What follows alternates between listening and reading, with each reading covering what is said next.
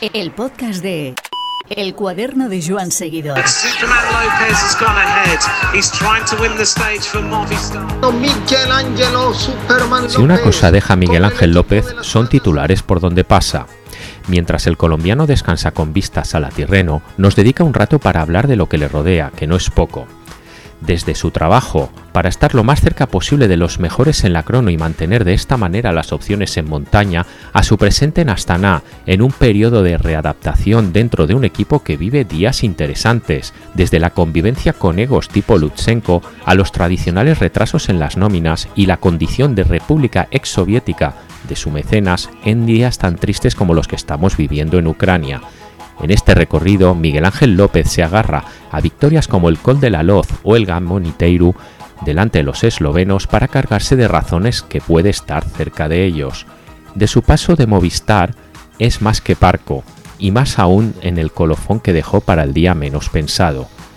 Todo esto lo hace en base a un carácter que no deja indiferente a nadie, sabedor que su camino pasa por las mejores carreras del mundo e intenta que nadie le distraiga y pasa de puntillas por todos los comentarios que deja a su paso. Comentaros que este podcast viene patrocinado por tubalum.com, la web líder en compraventa de bicicletas de segunda mano revisadas y certificadas por mecánicos. En Tubalum puedes comprar en un clic tu bicicleta de carretera, de montaña, gravel y triatlón, y ellos se encargarán de entregártela en tu casa totalmente revisada. Y si quieres vender tu bicicleta, súbela a Tubalum y ellos te la tasan online y te hacen una oferta de compra en 48 horas. Rápido, cómodo y seguro. Si estás pensando en vender o comprar tu bicicleta, tubalum.com. El cuaderno de Joan Seguidor. ¿Qué tal estás? Hola, buenas tardes, ¿cómo vamos? ¿Todo bien? Yo bien, bien. Me Por aquí ya. por las fotos que he visto en la red social de un amigo mío, eh, Jaume Mas, que has estado estos días por Barcelona.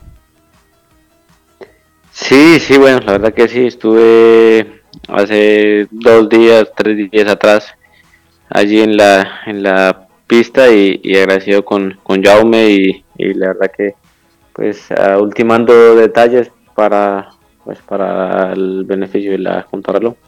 El beneficio en la contrarreloj. ¿Qué, ¿Qué tipo de trabajo haces en la pista, Miguel Ángel?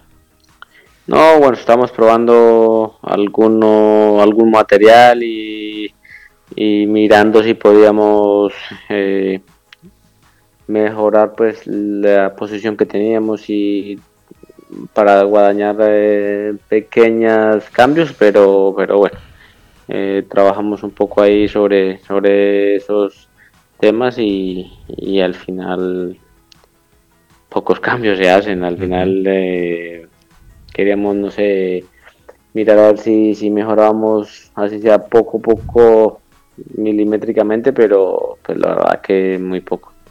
No obstante, Miguel Ángel, convendrás conmigo que en el ciclismo actual, eh, corredores de tu perfil, eh, pues bueno, os encontráis más a gusto porque la contrarreloj ya no tiene la importancia que en su día tuvo, ¿verdad? Bueno, yo creo que, que, es importante, ¿no? Yo creo que el- hoy en día, en la actualidad, las carreras se ganan en, en la contrarreloj. Mm, La mayoría de carreras yo creo que hay cronos y, y es ahí donde, donde individualmente pues se sacan esas diferencias gordas, ¿no? Yo creo que es de vital importancia pues prestarle mucha atención y sobre eh, todo pues en nosotros los escaladores los más que no los que nos los que nos cuesta un poco pues en esa modalidad pues tratar de, de- mejorar un pelín cada vez más pues es algo importante. Tus dos grandes objetivos este año, que pasan, eh, si no me equivoco, por Giro y Tour, tendrán su cuota de contrarreloj, pero también eh, el recorrido creo que en definitiva a ciclistas de tu perfil sí que os favorece, ¿no? Hace 20 años, 30 años teníamos contrarrelojes mucho más largas. Ahora estos perfiles yo creo que os favorecen más por eso, ¿no?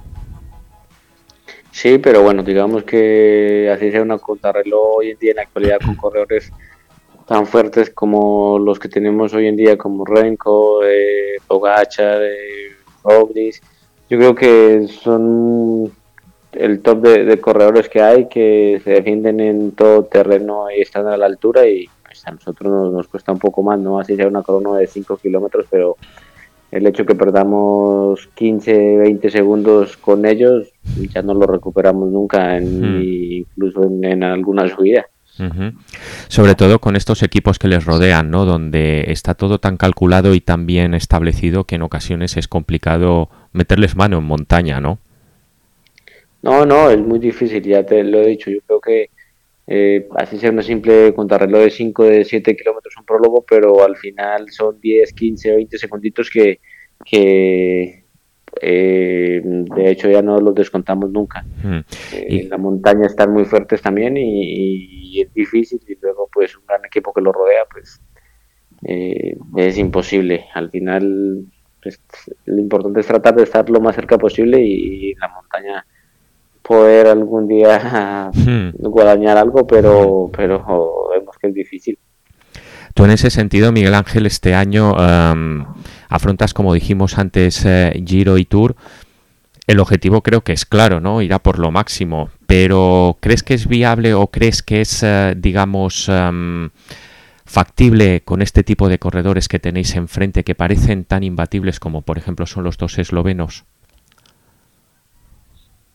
Bueno, pues de momento el objetivo principal es el, el Giro y, y ya está. Estamos pensando solo en, el Giro, en hacer las cosas bien, en, en las carreras previas al Giro, pues eh, ir eh, haciendo que la forma esté preparando, pues digamos, el camino para llegar al Giro correctamente y, y de momento pues lo vamos haciendo bien, las sensaciones son buenas y, estamos trabajando en ello, ¿no? En, llegar a una óptima condición al Giro y, y a ver qué, qué sucede ahí.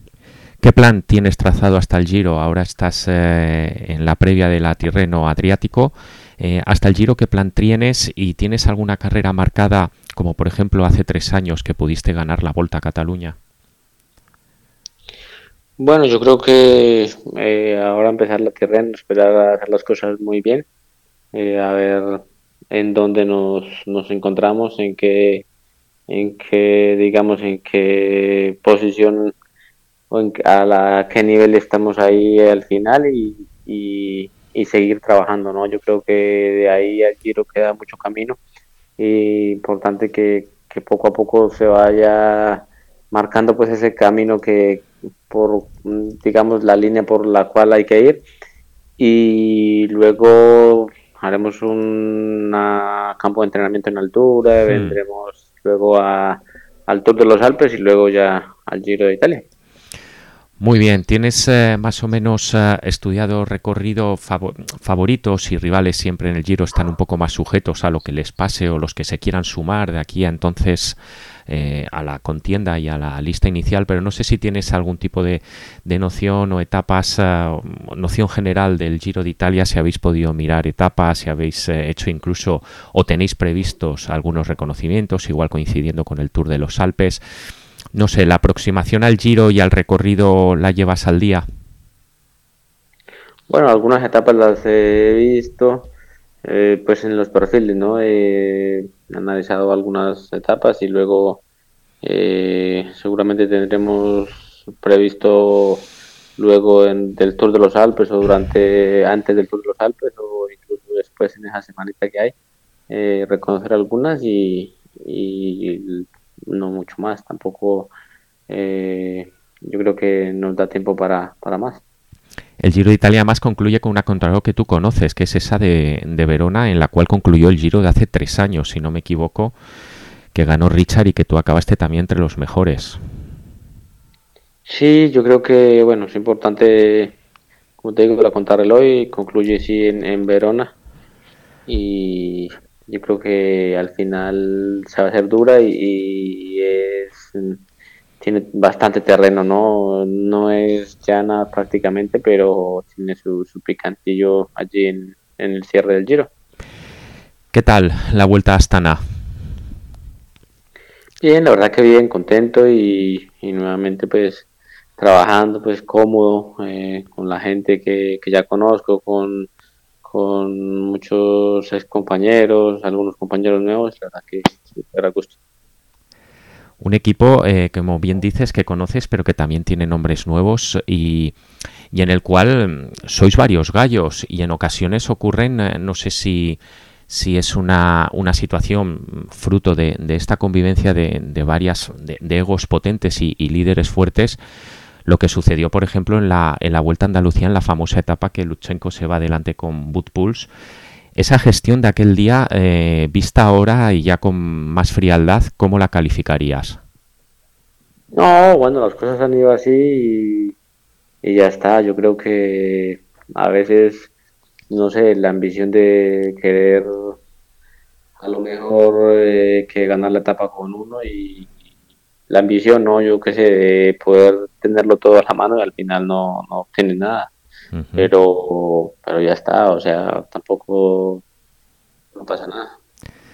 Lo que está claro es que sí, que sois, eh, sois gallos, sois varios gallos eh, y esta convivencia se puede, puede desatar pues otras situaciones similares en el Giro, en otras carreras con gallos tipo pues el propio Luchenko o incluso Vincenzo Nibali, un corredor que, que lo ha ganado todo, todísimo, o, o Gianni Moscon, que son, son corredores que en definitiva, y tú mismo, que en definitiva salís a ganar. Eh, ¿Estas gestiones, eh, estas situaciones que se pueden dar en carrera, se pueden prever o, son fruto de, de las situaciones y se tienen que ir gestionando sobre la marcha, como ocurrió un poquito en la Vuelta a Andalucía con, la escapada de Luchenko?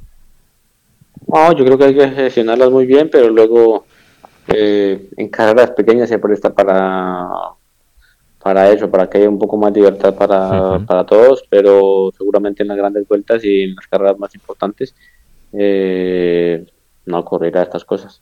Es decir, que por ejemplo al Giro de Italia el líder inequívoco y único de Astana podemos considerar que es Miguel Ángel López. Bueno, no sé, así lo tienen planeado los directores y vamos a ir sobre esa idea.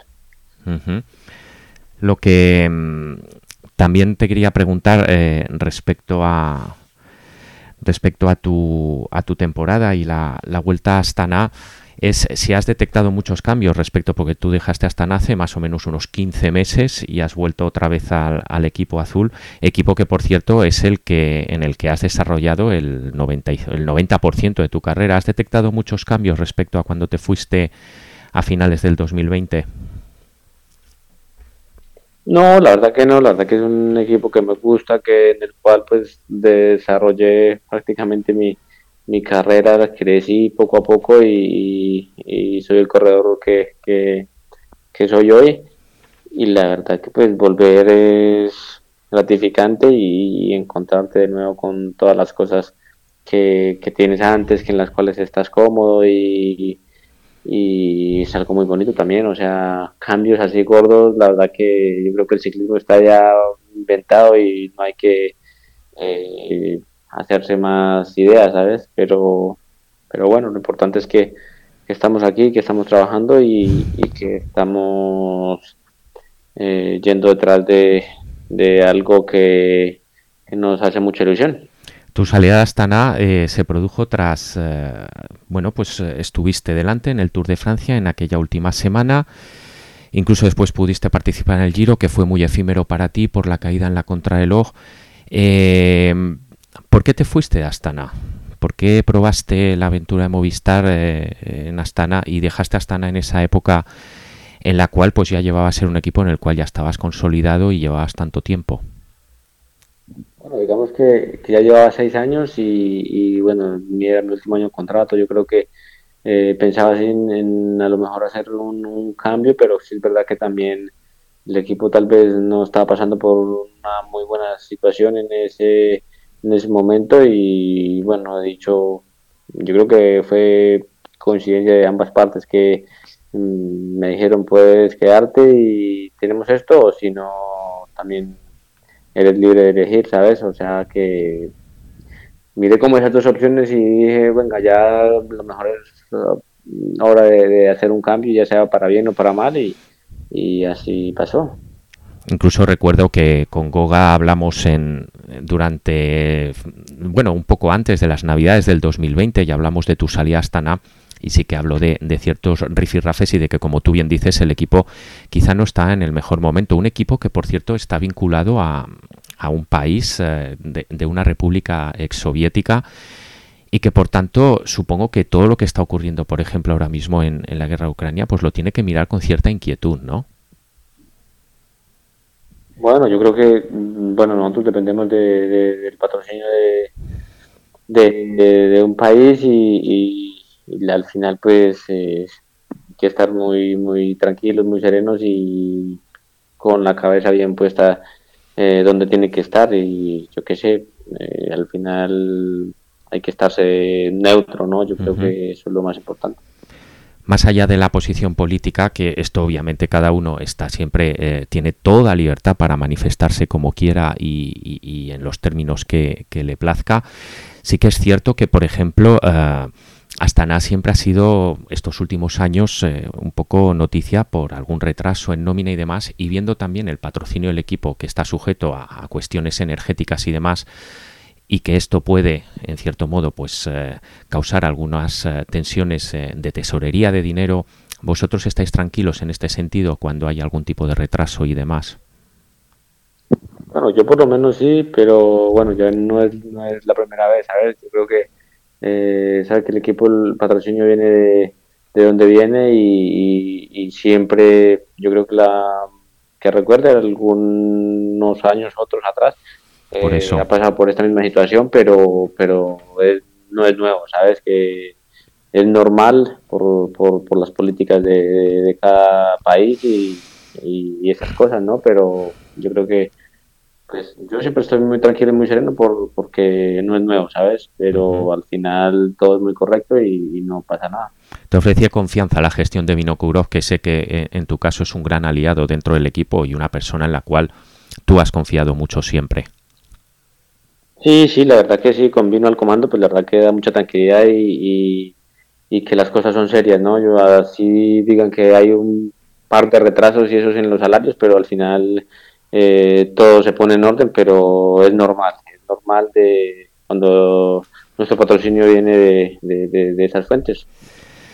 Porque Miguel Ángel López, y volviendo un poco a lo deportivo y al aspecto más ciclista, que al fin y al cabo es lo que más nos interesa y nos ocupa, eh, Miguel Ángel, eh, ¿tú te agarras al hecho de que, por ejemplo, en carrera fuiste, eh, entre comillas, el corredor que consiguió ganar por delante los dos eslovenos en una cima tan importante como el Col de la Loz en, en el Tour del 2020? ¿Te agarras a ese hecho para pensar que puedes ponerles en problemas otra vez? Pues sí, la verdad que sí, porque en una o varias ocasiones he, he hecho mm, alguna cosa de esas. eh, por decir, en el Tour he ganado ahí la etapa en el Col de la Loz y luego en la vuelta el año pasado también gané una de las etapas más importantes a, a Roglic y a la gente más fuerte.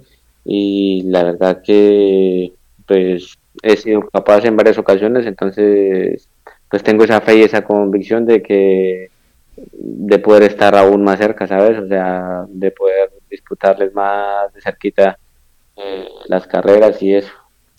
Porque en tu caso, Miguel Ángel, sí que es cierto que en todas las carreras siempre te pasaba algo, un pequeño corte. Recuerdo tus primeros años, tuviste unas caídas brutales que la verdad es que se nos partía el corazón cuando te veíamos tan roto eh, por, aquellas, eh, por, por aquellos problemas. Siempre te has levantado, pero siempre hemos tenido la sensación de que en toda gran vuelta que has disputado siempre te pasaba algo que hacía que no estuvieses en el sitio, que igual tus fuerzas eh, eran las que o, o eran las que tenían que decidir dónde tenías que estar. ¿Tú no tienes esa sensación también? No, no, la verdad que no, la verdad que yo pienso que, hombre, dices que me, siempre me pasaba algo normal, yo creo que los gajes del oficio, no soy Hmm. el único corredor que se cae del pelotón. Ah, no, está claro, Hay pero es que a, a ti nos daba la pena esa, ¿no? gajes del oficio Sí. y, y así pasa, o que los pilla el corte, que una cosa u otra, pero es muy normal de, de- de nuestro oficio, ¿sabes? Pero al final y al cabo, no sé, he estado siempre ahí y trato de, de dar lo mejor de mí, de disputar las carreras y no sé, yo creo que no es que sea mala suerte, no es que sea nada, sino gajes del oficio. Gajes del oficio, ciclismo. ¿De dónde le viene la afición al ciclismo a Miguel Ángel López y, y esta apuesta que ha hecho por este deporte que le está yendo tan bien, por otro lado? No, no sé, me nació de un momento a otro y aquí estoy. ¿De dónde te viene?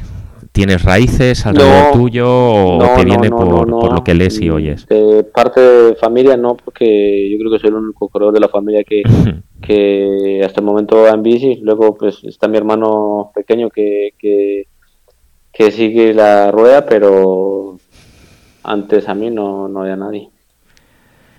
¿Cuál sería o ahora mismo dirías que es tu mejor victoria como ciclista profesional y por qué? No sé, a lo mejor no, no me atrevo a decir que, alguna de las que ya he hecho porque estoy seguro que falta por conseguir alguna más guapa. Eso es que no firmas nada de entrada, eres de los que no firma nada por anticipado.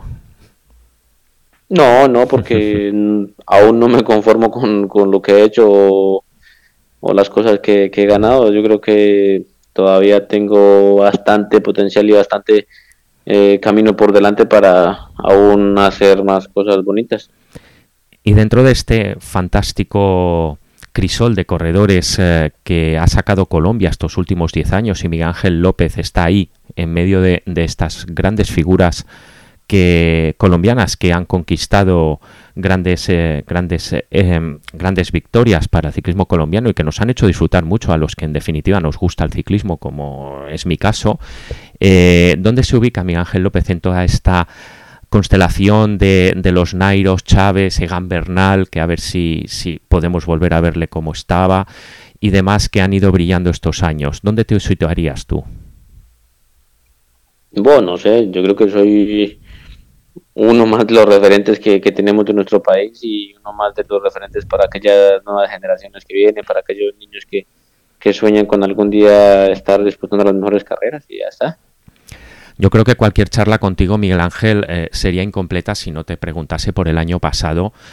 Sabemos las versiones tuya, del equipo Movistar, de todo lo que pasó, podemos eh, dar mil interpretaciones, pero sí al menos me gustaría saber, eh, desde tu punto de vista, si el 2021 te dejó buenas lecciones de cara al futuro o algún momento que realmente te llenara y fuera realmente interesante para ti. Bueno, las, por lo menos gané cuatro carreras, ¿no? Que eh, están ahí y eso es el recuerdo que tenemos. ¿En algún momento te arrepentiste de, de haber eh, pasado por el Movistar? Bueno, son gajes y, cosas que, tienen que pasar y, aprendizajes y ya está. Sabes que vas a ser la estrella con tu rúbrica eh, Me quedo por aquí, señores. Fue un placer del próximo documental de ellos? Bueno, no sé, depende cómo, cómo lo vean. Desde luego fue el, fue el mejor cierre que le pudieron dar al tráiler y ponernos los dientes largos a, quienes también, en cierto modo, nos gusta un poco el morbillo y el, y el saber. ¿Qué piensas de los, del morbo que a veces eh, demostramos los aficionados? No sé, la verdad que eh, yo paso de, esas cosas y no, eh, prácticamente digamos que no, no me importa lo que digan o el que dirán, porque al final y al cabo me centro en lo mío y ya está, cada quien, eh, dentro de cada quien hay un mundo y, cada quien lo vive a su manera y ya está. Un par de preguntas más, Miguel Ángel, acabamos. Em, a ti, a nivel personal, un deseo, algo que, que te quite el sueño para este 2022, en lo deportivo. No, la verdad que no, no que me quite el sueño, pero la verdad que este año soy eh, súper centrado, súper motivado, pues con el regreso a, casa prácticamente al equipo y, esas cosas, y a tratar de hacerlo bien, ¿no? Y a tratar de, estar en lo más alto de las mejores carreras y un deseo personal eh, dentro de, de, la, de, la, vida personal y de, y de la persona que es eh, Miguel Ángel López? No, un deseo personal es lo mismo, ¿no? Seguir eh, triunfando, seguir teniendo buena salud, buena condición física para poder hacer este, este bonito deporte lo mejor que se pueda. Pues señor, que vaya todo muy bien. Muchas gracias por el rato que nos has dedicado. Te dejamos, que sé que sabemos que estás eh, descansando y la mejor de las suertes para el año que todavía está comenzando. Vale, vale, ok. Muchas gracias. Chao, chao.